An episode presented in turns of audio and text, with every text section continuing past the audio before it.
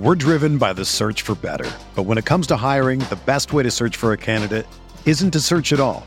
Don't search match with Indeed.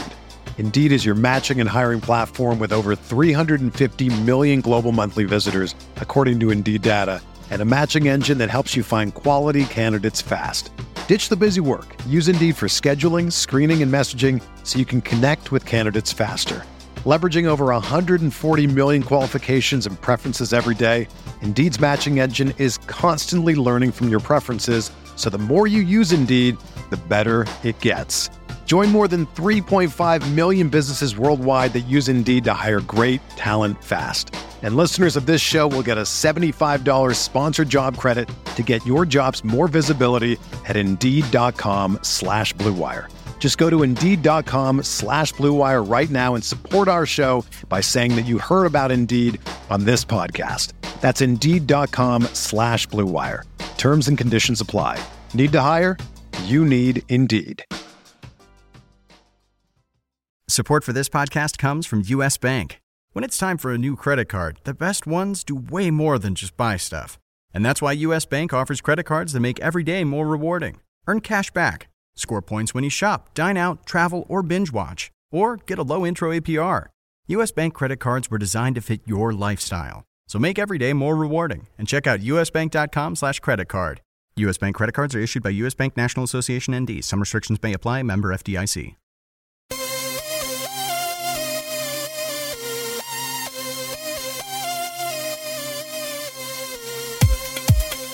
Hey, everybody, welcome to the RotoWire DFS podcast sponsored by FanDuel. I am your host, Joe Pisapia, and with me every Monday morning to recap the week that was, the week that's coming up, and a few games on Monday, Thursday is the other Joe to my Joe, Joe Bartel, but no, no lesser Joe. You, we are equal Joes, I believe, correct? No, no. I think the other Joe is basically what I was called all throughout high school and college. Oh this, no! Seems to, this seems to fit just fine. I'm. I can work with that. That's all right. The other Joe is a perfect nickname. You are not the. You are not the other Joe. You are not the lesser of two Joes. Uh, you're definitely the lesser of two evils. I can tell you that. Anyone who knows me will definitely tell you that.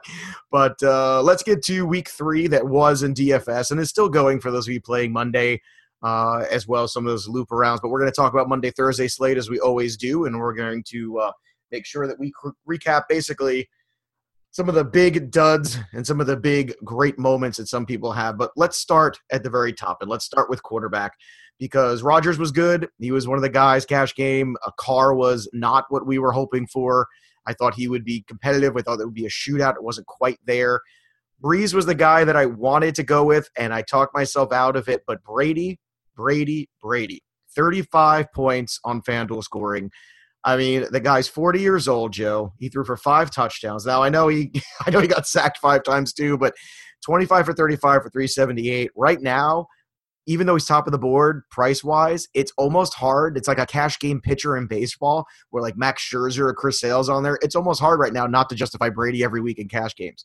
Oh, that's a great analogy, and I didn't even think about that. That just shows how much of the pro you are. See, that's that's ah. why you are the Joe, and I'm the other Joe. Stop! Stop!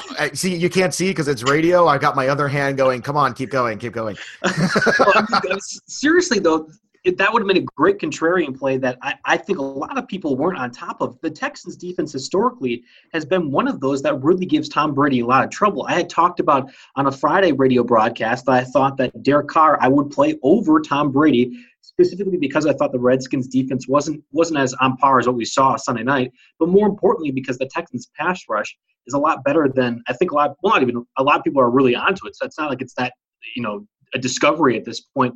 And Tom Brady normally has problems with an athletic pass rush that comes with it, but that was obviously not the case Sunday. Um, Brandin Cooks glad to see that he's back and uh, ready to go. Gronkowski was also a beneficiary of Tom Brady's big game too. So um, you're right. I, I, almost wonder if he's Tom Brady's a player that you almost you can't afford not to play um, in certain situations because he feels matchup proof at this point. That's that's really what it is. And and and the problem is also the price. You look at the price and you go, oh, you know, there's a guys for thousand dollar, two thousand dollars less that I can roll with and get good points. And yeah, you can get a good return out of a Stafford in that range and all that. But it's amazing the premium, and a lot of people will shy away from quarterback, not realizing just how important it is and the consistency level, specifically in the cash games where I, you know, I think it comes up. I mean, um, you know, if you had Brady in cash games this week, I almost find it impossible that you didn't hit a 50-50 pay line just just by accident. you know, same as right. last week. And Kirk Cousins was the other guy that if you went down to the bottom of the board, who we talked about at length on this very show on Friday of last week, that Cousins is exactly the kind of guy that if you're going to go all the way down, go down to a spot where you know the matchup's good, they're at home.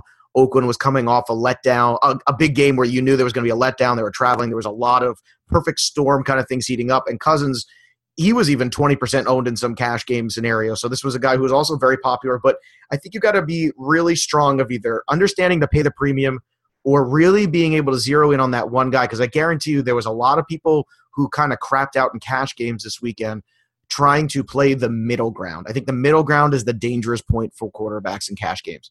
That's what it certainly felt like. I mean, I, I rolled with Philip Rivers in a few of my lineups, thinking that they were going to be trailing Kansas City quite a bit, and he's going to have to throw, and that that became an abject failure. So uh, yeah, I, I have to say, I have to say I agree with you that the the middle ground, at least at least this week, and it feels like even past weeks, has been has been a tough road to try and find success on. That's for certain.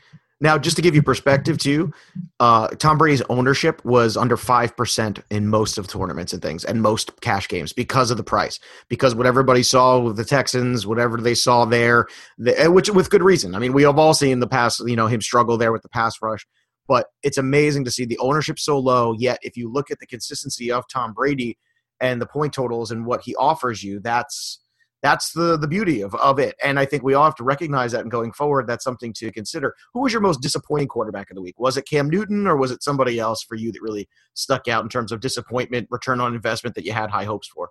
Well, I mentioned Rivers. He was a guy that I was definitely thinking would do a lot better than 6.4, uh, 6.48 points on FanDuel. But I, you, the guy mentioned initially, Cam Newton, has to be it. I, I tried to caution everyone that Cam Newton, A, isn't the guy that won the MVP a couple years ago and B, that the Saints defense can't continue to be as bad as they have been in the past two weeks. But still, I thought Cam Newton was going to be a worthwhile investment in, in FanDuel at least, and, and that clearly was not the case.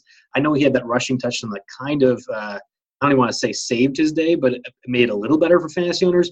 Still, this was a defense that had allowed what close at least 20 FanDuel points or, uh, well, fantasy points that too, to quarterbacks in the last two weeks, and then we saw Cam Newton not able to get that mark. Like, come on, that's that to me is one of the bigger disappointments overall. Not even just quarterback wise, but overall on the afternoon.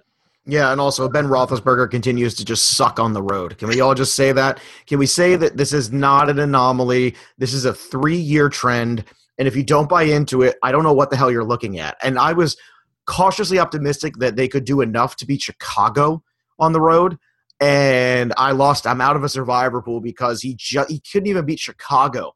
I mean, ugh, it's frustration beyond belief. I'll tell you what, somebody that probably nobody had, especially, you know, because of the London games was Blake Bortles and his big output. We all saw that. But I'll talk about Russell Wilson, who was one of the guys that, you know, previous years, he was always, for me, a guy that was always a good price because he used his legs, because he had the ability to throw for touchdowns as well.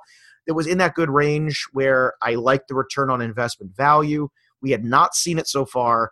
All of a sudden, it did show up on Sunday. Now, the question is, does it carry over and are we buying it heading into week four? Yeah, I don't know if I want to buy it heading into week four just because that offensive line is so bad. But when you're trailing a team that I guess is now an AFC contender in the in the Tennessee Titans for the majority of the game, you're gonna have stats where you're where you're just having to throw the ball the entire time. And at least there was movement on that offensive front, uh, whether or not be running the ball. Because I really thought Chris Carson was gonna be the guy for them. So it was Russell Wilson that was the one that was throwing it. I, I don't know if I trust them moving forward just because that offensive line is so bad. But it was nice to see that he can put together positive passing performances, um, even despite the fact that he was down for most of the game. I think that's where most of that yardage came from. Truthfully. I'm going to be cautiously optimistic, and I'm going to say at home against the Colts that he can, like, he's not going to duplicate the 373 for four touchdowns because he's not going to need to. But I think even at 7,900, which is the price coming into week four now, I think it's doable. I think that's a spot where you can justify him, especially because the top of the board this week is coming up is Brady again at 95, which is a huge number. Again, 95, people look at it and go, oh my gosh, you know, but luckily there's been some relief on some of the running backs. Sometimes you've yeah. been able to make things work there. Uh, I want to talk about one more quarterback too before we turn the page on the QBs. Let's talk about the Thursday night game from last week. Let's talk a little bit about Jared Goff. Um, I think so far what we've learned is Jared Goff, unlike last year, seems to at least be able to show up and be pretty good. He made some he made a couple really good throws there. And I know it sounds like I'm patronizing him, and I kind of am, but I feel like he he made some moments there in that game where you watch and you go, okay, he's all right. And I think, or at least he's all right, and I feel comfortable with him in a favorable matchup. Indianapolis week one was a favorable matchup. San Fran week three was a favorable matchup. Now this week coming up, it looks like to be a favorable matchup as well. If you see how bad the uh, the Dallas Cowboys secondary has been so far. So do you think Goff? You know, again, when you go down to the board like we did Cousins last week, might be in that same kind of grouping. If you're going to go down, this is a spot where maybe you feel good about Goff and that return on investment. Uh, I think what we've learned through the first three weeks of the NFL season is anything I say, you should be betting against it. Um, we had talked in this uh, last podcast, this very last podcast on Monday, saying how I was not touching that Monday or that Thursday night game with the Rams and 49ers, and there was the highest scoring Thursday night game in NFL history. So, yeah, what, what do I know? I'm just an NFL fantasy football expert and uh, could not predict that whatsoever. Moving forward with Jared Goff, I'm not. I'm not really sold on him quite yet. I know he was able to make the throws that he needed to. Um, I, I, thought targeting Sammy Watkins was great. I like that as a Sammy Watkins season long owner um, and a guy that's really just waiting for him to realize his potential. That's good within that offense to see them get more chemistry. And I think as the season progresses, that's going to be a lucrative matchup and target for fantasy purposes. But I don't know if the Cowboys defense is as bad as we have seen them lately. I know that they they got the benefit of playing what is now really an atrocious Giants offense um, to kind of boost their numbers a little bit. But I don't think I'm targeting Jared Goff if I'm going lower. I just don't I don't have trust in him yet. That 49ers game felt all sorts of fluky to me, whether it was Todd Gurley getting so many targets, um, whether it was Carlos Hyde breaking away for a couple touchdowns in that game. I just it felt like all sorts of weird, and I don't I don't know if I can consistently count on Jared Goff moving forward. Yeah, I, I, I agree. I mean, luckily it's daily, so I think this might be the last matchup you can use him for a while because if you look at the rest of the schedule coming up, it's not pretty. We're talking about couple games versus Seattle. We got some other big defenses coming up there. Arizona, they're gonna have to play. So it's it's gonna get ugly fast. For this might be your last time to kind of go down that Goff well. Uh, all right, let's start with running back now, and I think we have to all kind of agree if we're gonna have a fantasy MVP daily. Otherwise, doesn't matter. It has to be Kareem Hunt. I had. I had all look all my cash game lineups on FanDuel this week started with Aaron Rodgers and Kareem Hunt, and it sounds like things were going to go my way but then unfortunately, I had injuries to Kelvin Benjamin, Michael Crabtree, uh, P. Rod, everybody else who I thought would be a pretty good scenario to give me some relief for those guys. None of them were able to stay healthy on the field. well, it's just because you and John did so well last week that karma had to come back and bite you in the did. butt a little bit. But it started off well. Like I had Roger, that I had Hunt, and I'm looking, I'm like, oh, Hunt's having another huge day. This is money in the bank, right? But again, that's, but here's the good part about DFS is that that's it. I only have to worry about that injury. It's over next week. I don't have to worry about starting those guys again or looking to replace them on the waiver wire. Daily fantasy allows me to just turn around and just go, oh, okay, that was bad. Now shake it off and go to another week. But look, Kareem Hunt.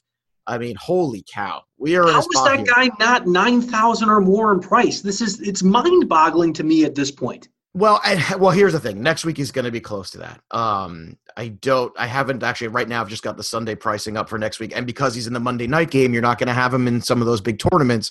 So keep that in mind because in week four, he's Monday night game at home against the Redskins. Which, if you're playing the loop around, uh, I'm all for starting a lineup with Kareem Hunt and just figuring it out because the one thing going into this year, Joe, that scared me off just a tad of Kareem Hunt and season long was will Andy Reid do that thing where he starts shedding carries away from him and going to a couple running backs, as we've seen him do in the past. If it was all going to be Kareem Hunt, I would have bought in right away. We bought in right away week one. We saw it even after the fumble. He didn't shy away from him. In the week two, started off slow, and then he came on gangbusters. Look, he is the bell cow guy right now, and it's hard to argue that he's not the fantasy MVP, if not the real NFL MVP right now. Uh, he's certainly the fantasy MVP, and I think that's partially because of where a lot of early drafters were able to get him value wise. I think that plays a part in his success, in your mind at least, as a fantasy owner. But DFS purposes, he's he's still he's got to be the MVP. I mean, he's been able to be a fantastic return on investment. And you were talking about your concerns with Hunt heading into the season, and I I kind of buy what you're saying. My my thought was, what happens when Hunt fumbles? And of course, very first play in his career, he, he does fumble. I'm like, all right, well, now Hunt's not playing again for three or four games. But we knew the talent was there from the get go. I had even been talking about uh, when he was drafted that he reminded me a lot of a guy, a former Eagles running back, Andy Reid stand up Brian Westbrook, um, with his ability to be able to pass catch. Shiftiness was different. I think Hunt is kind of more about he will just blow by you, uh, blow through you and, and not have the wiggle movements that Brian Westbrook did. But yeah, Westbrook was a little bit more um, how I would put like body type wise, a little bit more slender. Like Hunt's a little bit bulkier, lower half. Yeah, got a little bit more power, I guess. I think and Westbrook's a little more finesse, but you're right, style wise, very similar. That's that's kind of how most of the running backs are nowadays, as opposed to ten years ago when Brian Westbrook was at his peak. But if you looked at their combine numbers, they're very similar uh, in the 40 dash a, a, bunch of other numbers. It was like, oh wow, I didn't I didn't realize how close that comparison actually was. But now we're seeing on the field that Hunt can do everything. He's both a runner and a pass catcher, and I think that's where the utility comes into play. When Alex Smith, who I know we've been talking about this renaissance where he's throwing it deep, but he's going to always be that guy that likes to, to check it down or make uh, smart throws. And I think Hunt is a, one of the unique players that can benefit from those types of things and make something out of nothing. Obviously, we saw that long run at the end. I don't know about you, but I, maybe it's because I was facing him in a few season long leagues. But I was like, just go down. You didn't have to actually score that touchdown against the Chargers. but it was a good benefit, I guess, for DFS owners like myself, who was like, all right, this is perfect. And I was again, return on investment is fantastic. He is absolutely the fantasy MVP in my now, my favorite running back of the rookie class coming into this year was actually Dalvin Cook, and that was another guy who had a great return, possibly even a better return when you justify it. And coming into next week now, week four, he's at home again against the Lions. He's just 7,500, and I say just because that is really just a fantastic value for a guy who I think is a lock to touch the ball at least 20 to 25 times in this game. Last week, week three, 97 on the ground and a touchdown, 72 through the air receiving uh, 25 points, a huge week for him, and a lot of people terrified of what this offense would be with Case Keenum in there. And I think what we're realizing now is, and we'll get to it when we get to the receivers, is that Minnesota's for real. And they they are, and I think there's an advantage of being at home. But I think at the same time, when you talk about last week, it was a tough sell because I think Keenum got thrown into it last minute, whereas mm-hmm. you gave him a whole week of practice. He looked very comfortable. I mean, we didn't talk about it in the quarterback scenario, but I mean, can you even get into potentially Case Ke- uh, Case Keenum? Let's actually pull up the pricing here and see. He's just 6,800 now. In terms of tournaments, I can't imagine him not being pretty highly owned because when you have those weapons around, you know, they, and that was a, a pretty darn good defense that came into town with Tampa, and they just basically blew the doors off.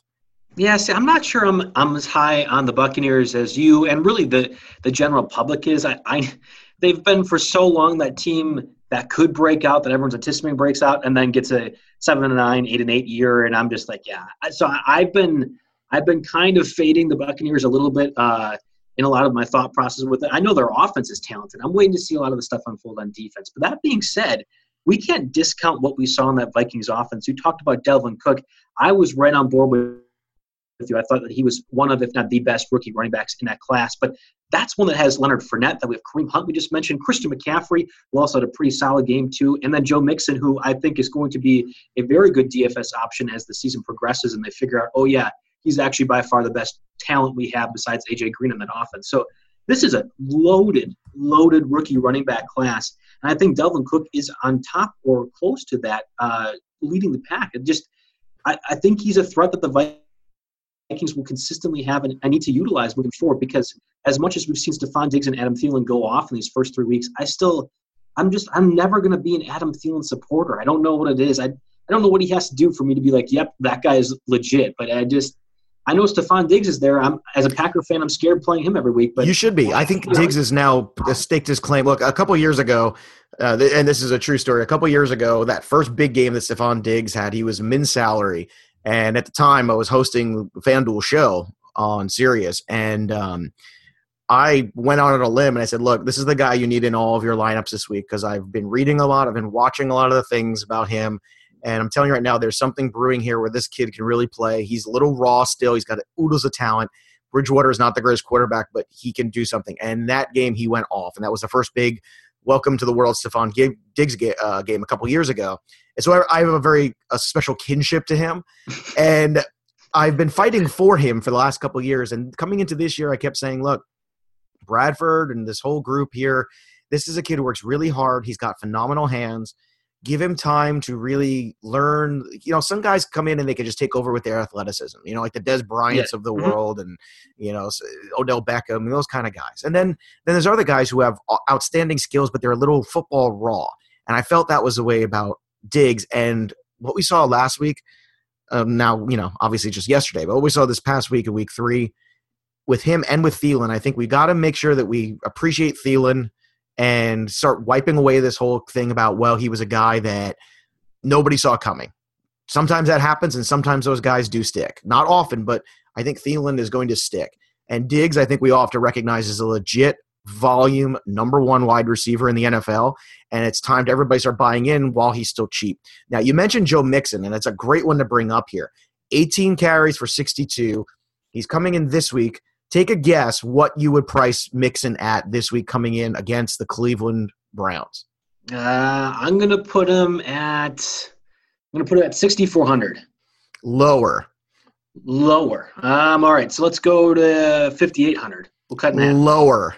Lower than 5,800. Okay. So uh, all right. Well, I have my starting running back for this week. That's, uh, that's what I'm talking about, Josie.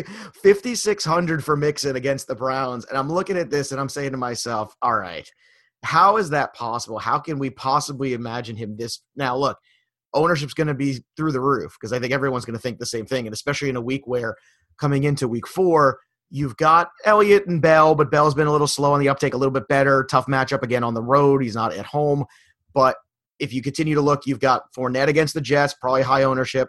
Dalvin Cook is available in that mid range, and then you go all the way down, and holy cow, I mean, I can't believe the price break we're going to get on Mixon this week and how that's going to affect tournament play and ownership. And just because it's chalk doesn't mean it's wrong.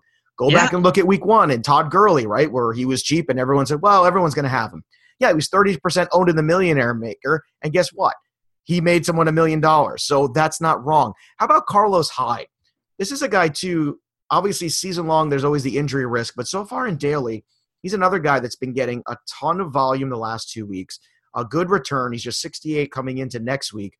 Have you seen enough for him? And with this longer layoff because of the Thursday night game going against Arizona, do you think that there's enough volume there with Hyde to get him in the conversation going forward? Here's the encouraging thing from it, me. I, I, know that can run the ball, the 49ers being that their offense is good enough to run the ball. Um, I was worried about their passing game heading into the year. We saw Pierre Garcon go off. That's that's great, fantastic. But Carlos Hyde has actually been utilized quite a bit as a receiving threat, both out of the backfield and split out a few times. That was one of the biggest takeaways I had had from that Thursday game. And if we continue to see that, and if he can actually make the catches, now he dropped at least one that I saw on Thursday. If he can continue to make catches like that, that's an encouraging thing for me, especially at 6,800, a guy that's going to be getting at least 20 to 25 touches. That's almost a guaranteed return on investment, it feels like to me. Now, the most disappointing running back of the week for me was Jay Ajayi. I know he had the the knee issue, and the issue is real. Obviously, the matchup was so good against the Jets. I want, I mean, I was willing to still throw him out there in some lineups just because it was the Jets that I said, look, maybe 15 carries is all he needs to get a touchdown and 75 yards, and that'll be enough. And it wasn't, unfortunately. And I think my big concern with Ajayi is not having that bye week going forward, that he's never going to be able to rest. He's going to be playing straight through. This was the kind of like Cam Newton. If you can't do it against New Orleans, then you can't do it. And for me, if you can't do it against the Jets, then you can't do it. And there's something really wrong here. And I think Ajayi might be dead to me for a while in DFS or across the board. I, those are strong words, but I don't think I've ever heard you sound more dejected when talking about a player before. Oh, sad. I, I, that, that, well, first of all, the Jets was really, won. really depressing. Just hearing you talk about Ajayi right there. Imagine, you know, and as as depressed as I am, Joe, imagine the Jet fans who had to walk away from that game with a win yeah, they are. That's true. I didn't even think about that. I thought here they'd be happy, but yeah, you're probably right. This oh, is, they're miserable. I, am in the New York area. Believe me, I mean, I am not a Jets fan nor a Giant fan. I'm a I'm a I'm a disgusting, horrible, wonderful uh, New England Patriots fan for the last 20 plus years of my life. So I, I date back to the Drew Bledsoe uh, era with Curtis Martin. I, you know, I still got the jerseys hanging up. I got the Ben Coates and everybody. But you know, so I'm not a bandwagon Patriots fan. They lost Super Bowls before they won them. But in the New York area, dude, the Jet fans were not happy. Well, I'm glad we could at least at least get a smile on your face talking about the Patriots in the good old days. But I back to Jai. I just uh, I'm not ready to write him off like you are. I didn't I didn't play him because I was a little worried about that injury, and frankly, I was worried that the Dolphins were just going to slaughter the Jets so that they were just not going to utilize one of their best weapons and kind of keep him on the shelf because of what you mentioned, the fact that they don't have a bye. I thought that was even more of a reason for them not to utilize Ajayi. And at least that paid off. I did not anticipate at all the Jets doing the opposite and slaughtering the Dolphins. That was that was a real head scratcher to me, and that just part of many, many things that we can chalk up to. This is a really weird NFL season um, because I, I would never have anticipated them winning by you know whatever three touchdowns, whatever the score ended up being. That that's insane to me. All right, we talked about Diggs and the some of the wide receiver big days. Obviously, the other one, Antonio Brown, another guy who continues to be just a lock. I mean, Antonio Brown is just, you know, if I was in any big cash giant, you know, FFC kind of season long league, as tantalizing as the running backs are, taking Antonio Brown is always the guy. Like he's just always going to show up there. The guy that nobody expected to show up, and I'm sure was owned at like 0.001 was T.Y. Hilton because I don't think anybody saw seven for 153 and a touchdown coming from Hilton. That was crazy. Cooks was encouraging, although a lot of it came on one play. He did score two touchdowns, so that's a good one. But I think the big takeaway here was AJ Green, and you mentioned it last week, starting to chirp, starting to say it's time to get me involved. 10 for 111 and a touchdown. Guess what? He got involved, and they were competitive. Yeah, I, I mean, AJ Green was about as no-brainer of a play as it could have been for me, being a Packers fan. Um, I have I have watched in absolute horror how large, big bodied receivers that are athletic have been able to decimate my team secondary. And I, I again, that to me was about as no brainer as I could get. So I was, I was frankly anticipating more points from Green. So is it tough for me to say that somebody gets that 10 catches and a touchdown and over 100 yards was a disappointment? But I was, I was, I was really well. The, the over under was higher. Yeah, so to me, that again, there you go. So then it's not just me, but no, I, the uh, the over was somewhere at one thirty five for yards for him. And I would I was thinking the under, but it sounds like you were on the overside. I would I would have absolutely been on the overside if I were a gambling man. Uh, to me, that was that was a no brainer. I think that AJ Green isn't going to have a better fantasy matchup than what he saw this week uh, for quite a while moving forward. I, I think that Packers secondary and the Packers defense um, as a whole is pretty already in, injured everywhere. I mean, like that, what seven starters, six starters were out heading into the game, and they lost at least two more um, throughout the contest. I think AJ Green that's gonna that's gonna be a good matchup, but he's a talent too. Like it just kind of like Antonio Brown. How if you can afford to pay up for those guys, you know the potential there, and that's the tantalizing part. That it's almost like they're consistently amazing, and I don't. I don't recall many players that have those kind of skill sets like the Julio Jones, Antonio Browns, and AJ Greens. That's what's so great about those guys. Yeah, one of those guys, Odell Beckham Jr., got back into action. He looks finally healthy. 13 targets on the day, nine receptions, 79 for two touchdowns. So Beckham's probably back, which is you know which is good news. Another wide receiver, top tier guy on the board. Next week he's going into Tampa against the Bucks. Julio, another really good game for Julio, but still zero touchdowns on the year. But I got a good feeling this week against the Bills that streak dies. All right. So Julio, although he's been very good, he has not returned value yet because he hasn't gotten into the end zone once this year. So you could put up all the five for 108s that you want. You know, if your price is around 9K, you got to get in the end zone. And he hasn't gotten in the end zone yet. I'm expecting uh, Matt Ryan and company to get him in the end zone this coming week for sure. Um, and look, in terms of some of the other quarter uh, wide receivers too, we talked about the Crabtree injury with the chest. Baldwin's dealing with the injury, which was a bummer because all of a sudden starting to come around there with Wilson, and then a groin injury for him. Watkins is in concussion protocol. I mean, there was a lot of wide receivers this week who got hurt. So there's going to be a lot of news and notes leading up to next week in fantasy before you start setting lineups on Thursday, Friday. All right, over 2.5 million players have won cash prizes playing on FanDuel. To take advantage of our special offer for new users, sign up today at fanduel.com slash RotoWire, and you'll get a free six-month RotoWire subscription plus a free entry into the NFL Sunday Million, which offers more than 1 million in cash prizes with your first deposit on FanDuel. Just visit fanduel.com slash RotoWire, void where prohibited. All right, one quick round of the tight ends, and then let's get to Monday, Thursday, and nail that out. Uh, obviously, the tight end, Rob Gronkowski, is still Gronk. Gronk did smash again because that's what Gronk does, but the price is tough. I mean, back to back games, you know, basically so far, last two weeks, if you had Brady and Gronk, you were doing all right. But Ertz was the guy, the high ownership was somewhere between 20 and 30%, depending on the games you were playing. And a good game, not a great game. He did get in the end zone finally, but the volume was a little bit less than we hoped in terms of yardage, only 55 after back to back 97, 93. But every week he is double digit points, and every week that is a two times investment on Ertz. And I think so far Ertz is still the safest tight end in a wasteland of completely, you know, just being lost in the position. Yeah, I, I agree. You're right, um, especially with all the injuries that have unfolded. And then, of course, Travis Kelce had a dud too, which was um, unexpected given his two weeks performance prior to that. A tight end that I don't know if you're going to mention, but I'll do it now. Um, Ed Dickson. I thought I'd take a low risk gamble on him with Greg Olsen out um, with that Saints defense, with that Panther, Panthers matchup. That was the guy that I want to try and utilize with that, and that that did not work out well. Uh, 1.3 points for me on that on the Ed Dickson play. And maybe I should have known better. Um, he's never been like an elite talent, even when he was with the Ravens too.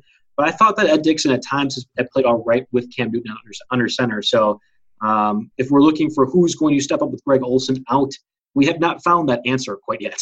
No, and I'll tell you, the guy that I was all on was Jack Doyle, having no concept that T.Y. Hilton would all of a sudden be the guy, and Jacoby Brissett would start to look like an NFL quarterback in a game.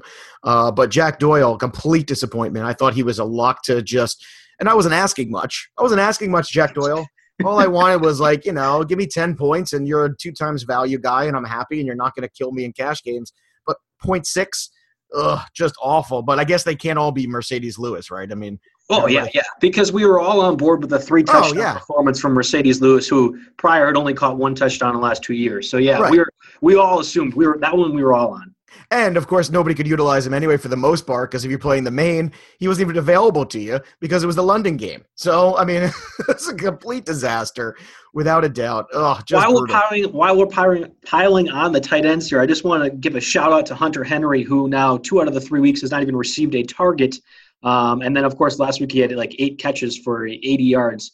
Um, head scratcher with that Chargers game as the beat writer, the RotoWire beat writer for the Chargers. I can tell you that it's as frustrating to own Hunter Henry as anything else right now in fantasy football. And I could not tell you what is going to happen next week because I have no idea what's going No, on. that team looks like it's having an identity crisis a little bit right now. Keenan Allen was, a, is, you know, not giving what you want. Philip Rivers can't go out there and throw three picks and no touchdown. Like it, the whole thing, I know there's been injuries they just look all kinds of lost right now. And that's a football team where I think one more loss sends them to an oblivion. I mean, they are in a bad spot right now, uh, especially, especially, in that division. division. Yeah. hey, there you go. See, great Joes think alike. all right, let's get to Monday, Thursday before we get out of here. You got the Packers hosting the Bears, and you got Dallas obviously tonight going into Arizona. Dallas getting their butt whipped last week. I expect them to come out here strong in this one. Prescott's a, a fine value at 82. Obviously, all the cash game lineups are going to have Rodgers at home against the Bears. That's fair. But let's talk about the other way. If you're going to go in the GPP range, forget Mike Glennon. He can't do it. Carson Palmer or Prescott. I understand, you know, Dallas's D is bad, but Palmer has not looked good either. However, the stats are still showing up in the box scores. You know, he's still going for 250 plus every game. I think I favor Dak but I can understand the argument for Palmer. I'm going to go Dak and take a little bit of a safer route. Which would you go in tournament play if you're picking one of those other two QBs?